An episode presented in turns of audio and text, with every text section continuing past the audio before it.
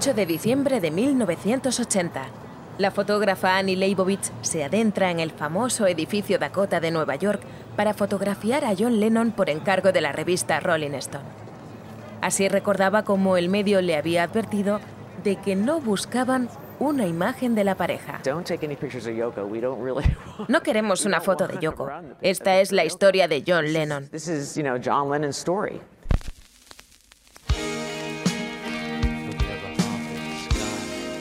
Cuando llegué allí, John me dijo, Annie, quiero a Yoko conmigo en la portada. Esto es el álbum Double Fantasy. Este es el momento. Y pensé, tendremos que hacer algo realmente bueno con esto. El resultado fue una imagen icónica. John Lennon desnudo sobre la cama, acurrucado junto a su esposa vestida de negro, con la que acababa de sacar un disco en común.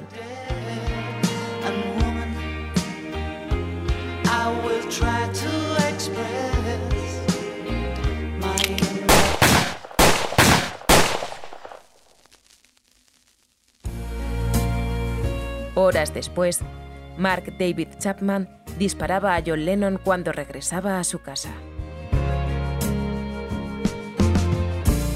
Annie Leibovitz, muy impresionada, también fotografió al médico que anunció el trágico desenlace. John Lennon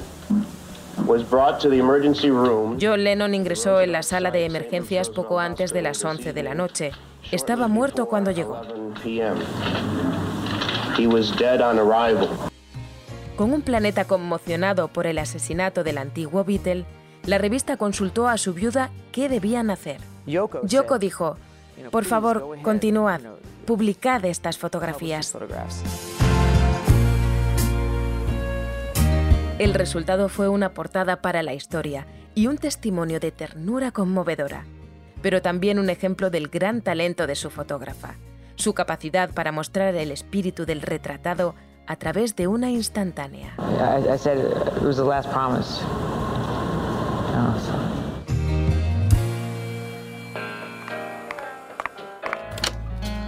Bienvenidos a una habitación propia.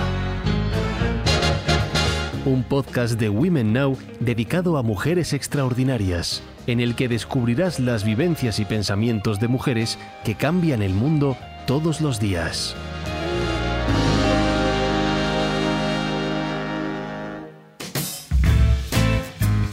Annie fue la tercera de los seis hijos de una familia judía de clase media. Desde pequeña estuvo acostumbrada a la presencia de las cámaras, porque su madre les retrataba y grababa a menudo, pero no empezó a mostrar interés en la fotografía hasta que en su adolescencia destinaron a su padre a una base militar en Filipinas.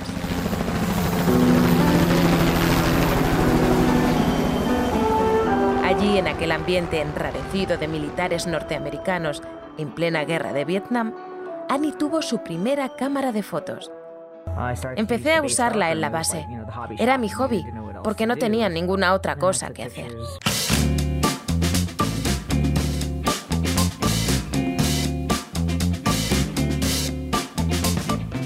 Tras una infancia y adolescencia errantes por el trabajo de su padre, en 1967, una Annie de 18 años recaló en San Francisco, donde ya vivía su hermana mayor, para ir a la universidad.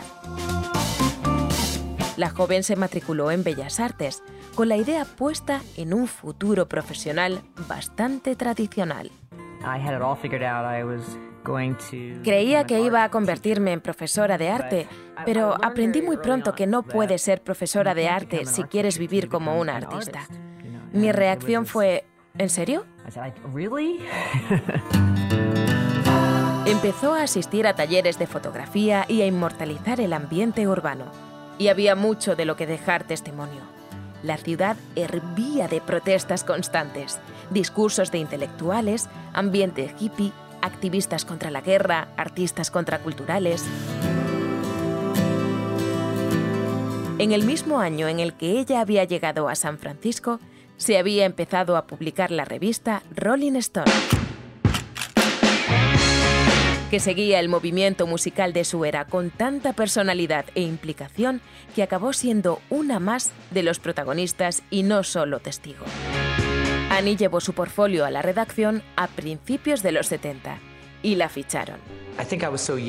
Creo que yo era tan joven que en Rolling Stone estaban encantados conmigo porque les salía baratísima. En 1973, a los 23 años, la elevaron a directora de fotografía. Ella sería la responsable de su icónico diseño durante aquella era, en la que instantáneas suyas ocuparon 120 portadas.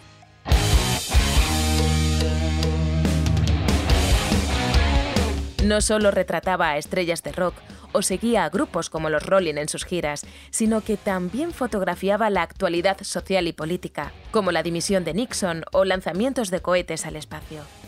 Así, hasta que en 1977 Rolling Stone decidió que San Francisco ya no era el centro de la cultura joven estadounidense. Cambiaron la redacción a Nueva York y Annie se trasladó con ellos. No fue un aterrizaje fácil. Las dificultades de la vida en la ciudad, el desenfreno de su trabajo rodeado de músicos y artistas y el frenético ritmo de vida de la época la llevaron a engancharse a la cocaína. Solo se desintoxicó tras acudir a una clínica de rehabilitación. Recibí ayuda profesional y todo pasó. Respiré muy, muy, muy hondo y seguí adelante.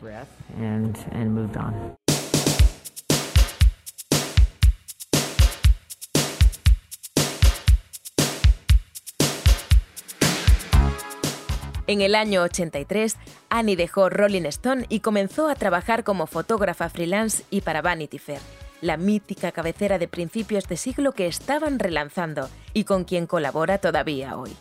Desde allí revolucionó la fotografía y se convirtió en un referente por su novedoso trabajo, sinónimo de espectaculares producciones concebidas siempre a lo grande en las que no escatimaba recursos.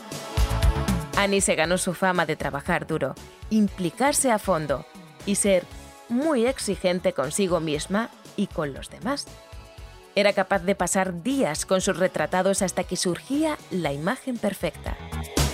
Suyas son imágenes como la de Guppy Goldberg sumergida en una bañera llena de leche, Meryl Streep con la cara pintada de blanco, Demi Moore desnuda y embarazada, o Caitlyn Jenner, ex marido de la madre de las Kardashian, presentándose al mundo después de su transición tras haber vivido toda su vida como un hombre.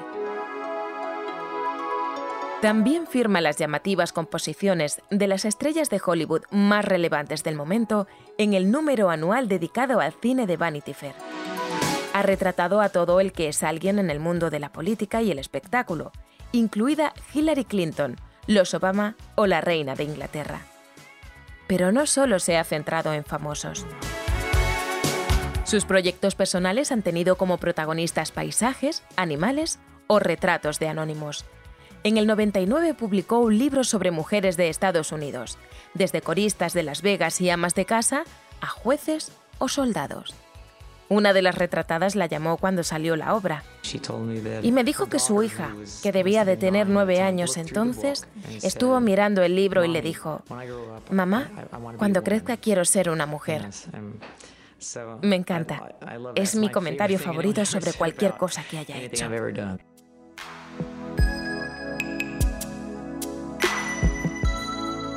Annie ha sido hermética con su vida privada, pero todo el mundo acabó conociendo su larga relación sentimental con la crítica y escritora Susan Sontag, una de las intelectuales más relevantes de la segunda mitad del siglo XX. Se conocieron en el 88. Annie tenía que fotografiarla para la portada de su libro El SIDA y sus metáforas. Sontag le dijo, Eres muy buena, pero podría ser mejor. Fue el germen de una relación que duraría hasta 2004. Nunca vivieron juntas, ni hacían declaraciones la una sobre la otra, por lo que la naturaleza de su vínculo desataba especulaciones. A los 51 años, en 2001, Annie tuvo una hija en solitario, Sara, sin implicar en el proceso a Susan. En 2005, de nuevo como madre soltera y mediante gestación subrogada, nacieron dos gemelas, Susan y Samuel. Poco antes, en diciembre de 2004, había fallecido Susan Sonta. Annie estuvo a su lado cuando enfermó de cáncer, dejando el trabajo para cuidarla. Documentó con su cámara el proceso de la enfermedad e incluso fotografió su cadáver, diría ella misma, sumida en un estado de trance. Las imágenes vieron la luz con el permiso de la hermana de Susan y su agente, pero no de su hijo, David Reeve, con el que Annie no tiene relación. Tras la muerte de Sontag, Leibovitz ha sido más franca sobre qué la unía a ella. Con el debido respeto a Susan, nunca usamos palabras como compañera o pareja para definir nuestra relación. Fue una relación en todas sus dimensiones posibles. Puedes llamarnos amantes. Quiero ser perfectamente clara. Amo a Susan. No tengo ningún problema con eso. Sí tengo problemas con las palabras compañera o pareja. Suena como dos ancianitas. La discreción ha seguido dominando en la vida de Leibovitz desde entonces. Solo ha sido noticia por su trabajo y por el increíble hecho de que la fotógrafa mejor pagada del mundo estuviese en quiebra. Debía varios millones en impuestos atrasados y había tenido que solicitar otra hipoteca sobre su casa, pero consiguió recuperarse gracias al trabajo constante. A sus 71 años, Annie Leibovitz es un icono vivo que sigue expresándose de la única forma que sabe, con la cámara. Ella misma afirma, cuando digo que quiero fotografiar a alguien, es que realmente quiero conocerle. Si quieres conocer la historia de otras mujeres extraordinarias, suscríbete a Una habitación propia en tu plataforma de podcast favorita. Te esperamos en nuestro próximo episodio y en womennow.es.